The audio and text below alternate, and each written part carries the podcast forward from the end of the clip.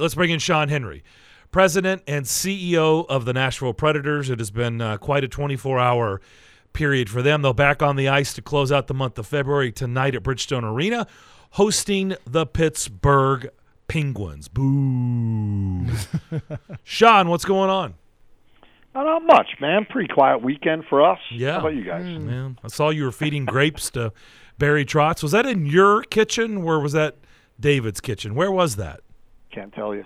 Oh, wow. No, that, wow. Was, uh, that was in, we were using David's uh, kitchen as uh, a meeting place for the past, I don't know, eight weeks or so. Yeah. Uh, and it's great. You, you roll in and David has fruit waiting for you, always has chocolate. Uh, always has good waters, but you know what he doesn't have? He's not a coffee guy, and I am. Oh. So, uh, yeah, there's no coffee in the house, so we got to work on that. Hopefully, wow. Barry's a better yeah. barista than uh, David. Barrister. I, I think he is. I think he is. He's uh, a coffee guy. Through yeah, I think he's a coffee. Yeah, yeah, yeah. yeah. Coaches are, are coffee guys. And so, w- with that being said, Sean, so just I'm trying to do the timeline. How? What was your window here with Barry as the head coach? What, about two to three years? Is that right? Uh, I think four years. Four I years? Got here in, okay. Uh, twenty ten, so we made the playoffs in ten and eleven. We missed them in twelve and thirteen. And yeah, so four seasons, I think. So Five four seasons. seasons. So how yeah. how much did you tr- truly get to know Barry? You know, you were just a, you know, you were coming here from Tampa, and four years is a long time. I get it, but like, how close were you able to get to Barry at that time when he was the coach? Well, Barry's one of those guys that you become his, you walk away from him like as his best friend. Yeah. You think, right? I mean, he he ingratiates himself with you so quickly, and uh, his wife was so involved in so many different organizations that me and my wife were a part of, and then she was on our foundation board. You know, so I got to know them, you know, pretty well. Uh, we have a lot of mutual friends as well, and then my wife served on uh, the Best Buddies, like special events board or, or something. So yeah, we, we got to know him really, really well. And then you know, we spent a lot of time together over the past, whatever, eight or nine years with stops in D C, coming back here and us going there and, and the island. Um, and we probably used to talk, I don't know, two or three times a year. Um, but he, he's just a special man. Like, whether you worked with him for one game or four years or for almost forty years like David, um, you get close to him pretty quickly because he makes it a point to get close to people and get to know them and make you feel special. He really does, and that's why he's so successful on the ice, and he's so successful in every every facet of his life. No doubt about it. So what what was yesterday, and what's this whole experience been like for you personally? You know what? Um, I've always said this. Working with David has been the best part of my career. You know, I've been here thirteen years and been part of a lot of, you know, really fun organizations, good organizations, some incredible G Ms over the time, and some not so incredible. You know, so I have a pretty good yardstick of how to measure them. But I had to throw that yardstick away. Um, I always wanted to work with David, you know, for ten, fifteen years before I got here. You'd see him at meetings. You'd see how the room revolved around him. Um, I mean, being around David's incredible because he loves our game so much. I mean, he just loves the game, and he wants to caretake the game. Then that translates to our team, but the game first. And, um, you know, it's fun working with someone like that. But just in true Poile fashion, I mean, Poiles are planners, you know, three, four, maybe even five years ago, it was, all right, what should the succession look like? What do we need to do as an organization to be ready for, for David to retire? And, you know, there's a lot of investments that we made. And, you know, at the time we had one A G M, that was Paul Fenton. And uh, when he got promoted and became a G M in Minnesota, it was, all right, let's look at our, our roster of young guys that we have. And, you know, now we have three A G Ms, all will be G Ms. We looked at our scouting department, added to that by, I don't know, four or five different, you know, people, changed out a few guys that retired, um, a complete investment in data analytics, but not all at once. It's it's another body every year. It's another set of software. It's another way to look at things. Our video coaching is the model for the league, or was, and we improved upon that. And we have repetition for what we do here down in Milwaukee, strength and conditioning, one of the few teams with multiple full-time strength and conditioning guys in your minor league system. You know, our mental health is as important as a physical health. So we went out and hired, you know, full-time, our employees, you know, doctors in that space as well. So it's just, I, just, I can go right on down the list of, mm-hmm. you know, probably an extra twenty, twenty-five different bodies, uh, millions of dollars of software and equipment and, and systems. And uh, it was, you know, probably, I don't know, mid-season last year into the draft window, where it's like, you know, I, I just feel comfortable that, you know, next year could and should be it. And then you start talking, okay, well, what does our search look like? We've talked about quite a bit. You saw a few other searches happening at the same time. Some things you liked what they did. Some things you probably want to do differently, maybe different time of year, maybe start in November or January, or you wait till the end of the season. And then, um, you know, a guy that we've long admired, and David always said Barry Trotz would make a great G M if he ever stopped coaching. It's just something we always talked about because he would. He's done it all in our, in our game. And Barry literally passed every job up this summer. He was offered every single job that was open.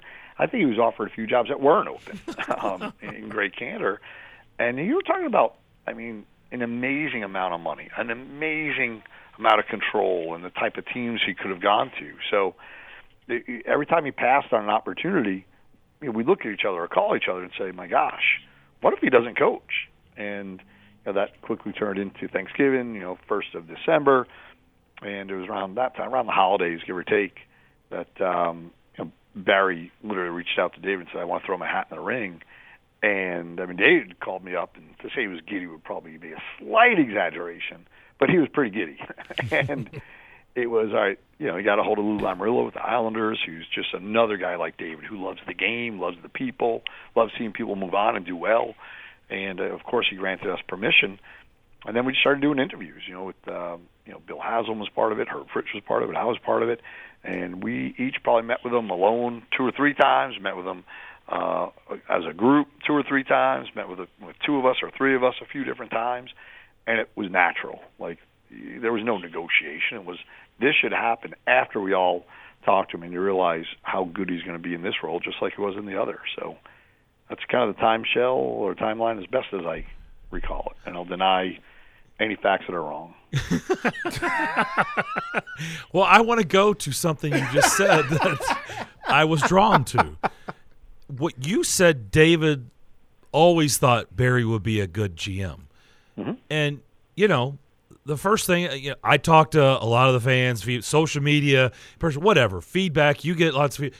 The first thing they're going to say is, you know, a lot of the feedback already is great, but but how how do we know if Barry's going to be a good G M? So I'm really drawn to why David felt that compelled for a guy that's been a coach his whole life, why he would be a great G M. Well, a couple things. I mean, someone had to eat the clam first. Someone had to drink from a cow to get milk, right? Mm-hmm. So first things happen from time to time, and it makes me laugh. Everyone's like, well, how do we know? Well, you know, Scotty Bowman wasn't a head coach until he was, and he, yeah. he was a great one. Um, but Barry was not always a coach. You know, uh, Barry was a scout, you know, for a long time. Um, got promoted twice in, in the Capitals organization when David was the G M. You know, he got cut as a player, went and became a college coach. He was younger than his, most of the guys on the team. And then um, he was offered a scouting position, I think a part-time position initially with uh, Washington, then got promoted to a full-time scout. Then he got offered the job out in Vancouver as the full uh, overseeing Western Canada, you know, for them, and then came back to the East Coast as an assistant coach for Baltimore, and then the head coach in Baltimore. Then they moved to to Maine, um, won a championship there. When David came here, he hired him a year earlier to be our pro scout and our eventual head coach. So our pro scouts were Paul Gardner, Barry Trotz, and David Poile. Crazy. And they're the ones that kind of put it all together. And the way David involves, you know, people in the organization, he wasn't just a coach. He was in every draft planning meeting, every free agent meeting, every, you know, planning session, pro scouts, amateur scouts, all those meetings, um, was involved all summer long, you know, as opposed to, you know, going back to a cottage and, and, and playing golf. And uh, when when he moved on and went to Washington, you had a first-year G M that hired him. So if you talk to Todd, he would tell you he relied on Barry for so many things, and how camp was organized. What do you do with, you know, rookie camp, prospect camp, you know, things that normally a coach doesn't get involved in. And then uh, when he left there and went to New York, he got a chance to work with Lou Lamarillo, one of the very, very best at that position ever as a G M. So you get a chance to see people, learn from people, see what you want to do, what you don't want to do. Um, and like all of us, that's how you're trained. I mean, your your first show when you flipped on the air, it wasn't just you went in cold. You were prepared for it. You were ready for it. You had to learn a lot more, but you also probably watched some other people and how they did it, and you took advantage of every small opportunity to get you a little bit more ready. I would us not, a lot of credit want, there, Sean. Yeah, I would not want to listen to that first tape. I would never want to listen to that first tape. A lot of credit show. there, sir. Whole lot of credit. And we'll appreciate it. We'll take it. That's exactly what happened there, sir. Exactly. You know what I learned, Sean, yesterday? If David does want to do something, by the way, we're speaking with Sean Henry, president and C E O of the Preds, at Predsident, get it, on Twitter. Give him a follow. He's a fun follow. He loves your – your feedback too. He loves your questions. Reach out to I him. do. I do. I know. You're you're hey, you're visible. You're a visible guy, man. You're not closed door dude. That is true. Um I learned that if David wants to do something outside of hockey ever, which is all he's done his whole life, he should maybe be in like a rom-com. You know, he's it's he's a romantic guy. He's he had he was making us laugh. He had jokes. He should be in a rom-com. You know, you sound like a movie critic on David Poile's life. He made me laugh, made me cry, made me feel. Right? But it's true. I mean, he really is. He's kind of a Renaissance guy. I mean, he has a lot of uh, passions. Uh, we've gotten to see him really bring two to life to date, and that's uh, this team and, and his family. So uh, it, it was it was really nice to to be able to celebrate David yesterday and see all those things come out in him that maybe not you know the normal fan doesn't get to see every day. You know, you know him a little bit better, so you know his relationship with his wife and his kids and his grandkids and, and really everyone in the organization. I mean, he's a, he's a special man. Sean, reading an article here from the Associated Press, and it's dated April the fourteenth of two thousand fourteen. That was the day that the Nashville Predators let go of Barry Trotz as the head coach. Fourth paragraph down, it says, Trotz's contract was set to expire on June thirtieth. The Predators offered him a job in their hockey operations department. I know it was nine years ago. Do you remember doing that? And if so, what path was that putting Mister Trotz on at that particular time? Well, it was we weren't sure what he wanted to do. You know, we were, we were going to replace him as a coach. His contract was up, but he did so many things for Nashville, for Smashville, for this organization that it was well. Let's keep him on. If he wants to stay on in a different role, in a management role, let's just keep him here. You know, if, if he chooses not to coach or if he doesn't get the job he wants right away. And we were, one, happy for him that he got the job he did in, in Washington. But if it went another two months or three months or six months or two years, we would have been better off as an organization. That's how highly we all thought of him as a front office person in hockey operations.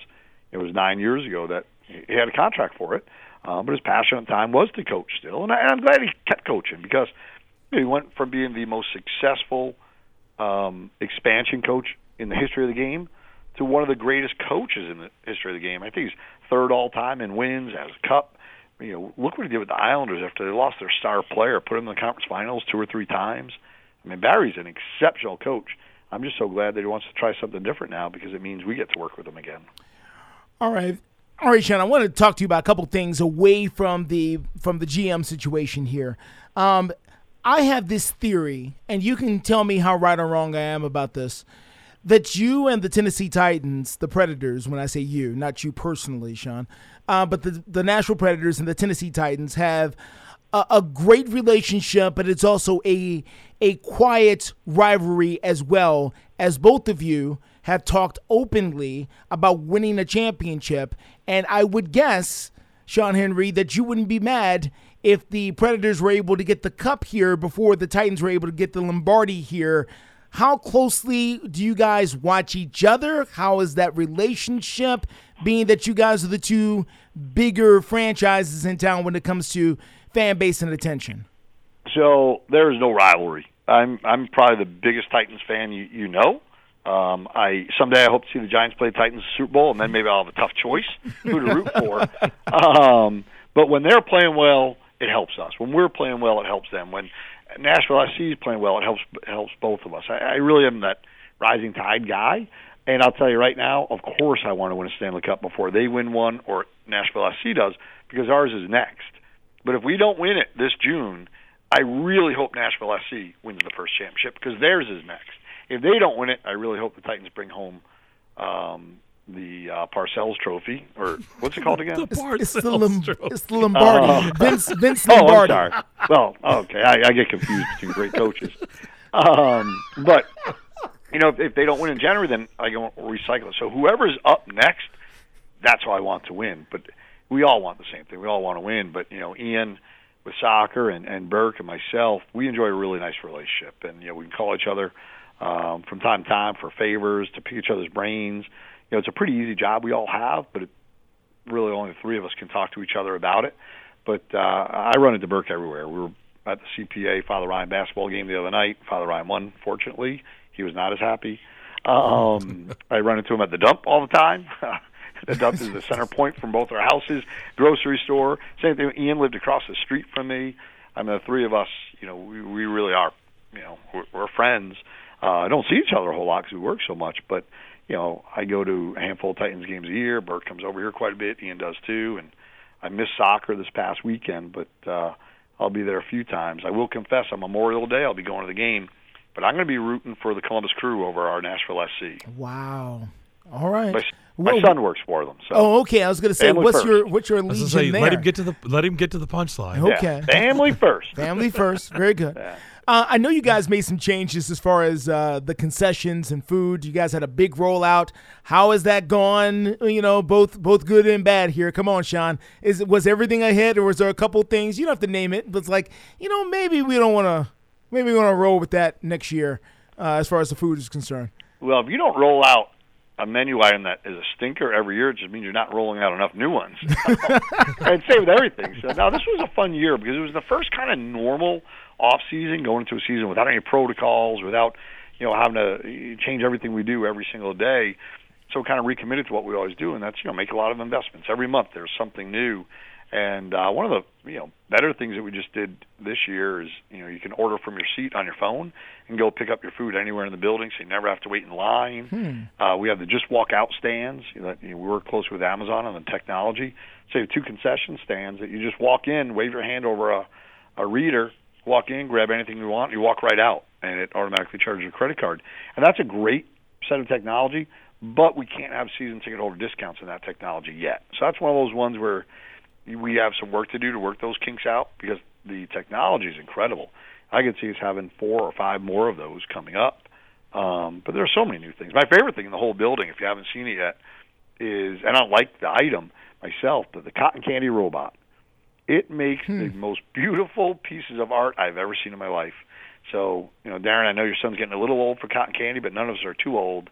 Next time he's at a game, you know, throw a few dollars in that. And what section is that, say, Sean? I'm, people, I'm gonna, I'll look for the that. The people Where is who that? are watching right now, and Justin seeing me shaking my head, I'm sitting there as you said that, Sean, going, how did I escape that this season when Maddox was in tow? I have no clue how we missed that. Where Where yeah, is Maddox, that, Sean? Grab, grab your dad's credit card, Maddox. They are all over the building. I think They're we have uh, yeah, we have two on the one hundred level and, and uh, two on the upper concourse, and literally we move them around every fifth event or so, just to keep it moving and keep things fun. And that's part of what we do.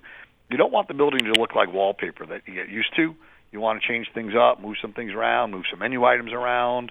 You know, where do you give your giveaways around? You want people wandering the building and not just, you know, going the same way you always do. You know what? One place we cannot escape ever when he goes, it's the stand that's got the the Doritos and the mm. chicken and the queso in the bag. Walking tacos. Oh, mm-hmm. my gosh. He will – I mean, I'm like, dude, the game has started. We He he, he has got to have that, Sean. He We you cannot know, escape that one. Like your son's age, he's probably a walking garbage disposal right now, right? He's nine thousand calories a game, and it doesn't matter. You can go from walking taco to cotton candy to ice cream to a pretzel to a steak and not get filled up. It's no. so funny you said that because the last game we went to, I think it was it was the Vegas game. I, it was just me and him. It was the first time me and him have ever been to a game together, just the two of us. It was coming right out of the break. And the guy asked me, do you want one too? And I said, no, absolutely not. And I good. said, don't take that as an insult. Like, I would love to chow on one of these things, but, man, I'd have to walk home. Like, there's no way at my age I'm eating that. So we laughed about it. It's but, not going to make it. Yeah, not going to make it. Yeah, Sean, last but not least, I wanted to ask you about a very ambitious project you took on a couple of years ago, and that is trying to bring hockey to Tennessee State University. I was actually somewhere, and I saw a T S U hockey jersey for sale in some store I was in. Uh, I took a picture of it. I, I was like, I wasn't in a position to buy at that particular moment, but I know you've been talking about it. You guys organized a fundraiser. Where are you guys on, on trying to get that going? By the way, the T S U band was there that night for that Vegas game, being yeah. honored after the after the, the Grammy, Grammy wins. Yeah. Very good. Yeah. Yeah, so we, we try to partner with every college in, in the community. Um, tonight might even be Auburn night. I, I forget what it is. Uh, Western Kentucky. Western Kentucky. Kentucky Aub- Auburn is next week. Sorry, Darren. I know near and dear that is to your heart. Um, but T S U is special because uh, right before the pandemic started, they came to us to ask us to, you know, raise a million dollars for them to keep kids in college that are leaving over four, five, six, seven hundred dollars, and we oh, jumped yeah. at it on one condition. We said we'll do this only if we can continue to work together on bigger things. We want your interns. We want to tap into your talent pool. We we want you know T S U alumni to sit in my chair, you know, someday. And they absolutely they jumped all over it. They're so energetic to work with. And then uh, Doctor Alan Glover came to us and said, "What do you guys think about starting a, a you know Division One men and women's ice hockey program? We'd be the first ever H B C U to do so." And the answer is yes. You know, how do we do it? And our league was so dedicated to. They jumped all over it. They spent you know a fair amount of money on doing a lot of feasibility studies. What would it really cost? What do we have to do from a facility standpoint? At the same time, Parallel Paths, their athletic department in college as a whole, are doing feasibility studies on what investment do they need, you know, for the football stadium, the track field, what else is needed to move them forward in different aspects. So it's not only going to be hockey. How do we approach it together to make T S U um, the envy of the sports world, as they were really when Ed Temple did the impossible and built a program out of scratch and literally built the track by hand himself. When he started that, people said it couldn't be done. When we said we were going to do this together, people said it couldn't be done. And uh, I just I can't wait for it to get done. It won't be this year, it won't be next year, but we're going to take steps each and every year. And ideally, you know, two or three, four, five years from now, we're all sitting in a facility watching T S U play hockey. Yeah, and P K. Subban will be their first coach. There you go. You just heard it here first. Well, Eddie funny, George will be the football small, coach. P K yeah. will be the hockey coach. You never know. Small world. A young man that used to teach our youth hockey in, in Tampa, um, his mother is Doctor Glover's mentor. Uh, I think from Spelman College. Um, she was the president there. And he was the first guy to reach out. He said, I'm the coach. I want the job now. And he, he's a coach right now up in Minnesota. Okay. So it is funny how you garner some attention quickly from uh, you know all points across the country, because I think we can pull a lot of people together to make this happen. Um, this is a lot bigger than just Nashville or T S U or the state of Tennessee. A lot of people want to see this happen. And if we're successful in doing it, it'll be one of the bigger things that ever happened to hockey. It's it's a very ambitious thing to even take on, Sean. So good luck with that. We'll see how that goes. Yeah, well, thank you. You're part of it now. Jersey, last thing, Sean, uh, as we wrap this up, did, did, did Bill Wickett have pictures, you know, on the Lightning? Like, I, I like Tanner Genot, and I hated to see him go, but, I mean – Uh, they kind of, you know, that, that haul was pretty amazing haul man, for Tanner Genot. Man. It has the hockey world uh, buzzing. Yeah, I, I'll tell you, every time you trade a player, you want to be sad about it. You know, you want your fans to be sad about it because it just means they connected with, with the everyone in the building, all the fan base. Um, and if someone else wants them, it means they're also doing something right on the ice. And that's what Tanner was. I mean, he's just such a wonderful player for us. Um, but, yeah, what we got back, you know, from, from Tampa, we were pretty pleased with it. Obviously, um, when you look at what other people are saying, they're pretty pleased with it too. So it's always hard to lose a player like that.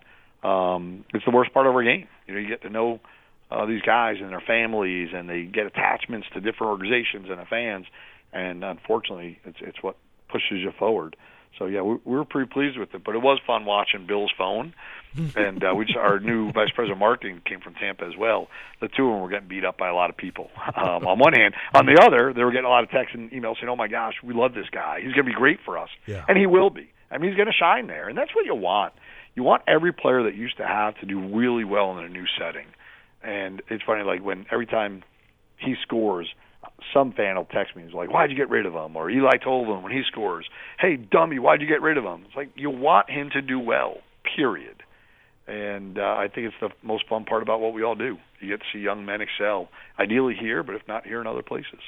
No doubt. Sean, appreciate the visit. It'll be a fun night tonight to close out the month of February, and uh, we'll talk soon. Thanks for doing yeah, this. Yeah, I'll see, I'll see you guys in front of the walking taco stand as we go over to the cotton candy robot.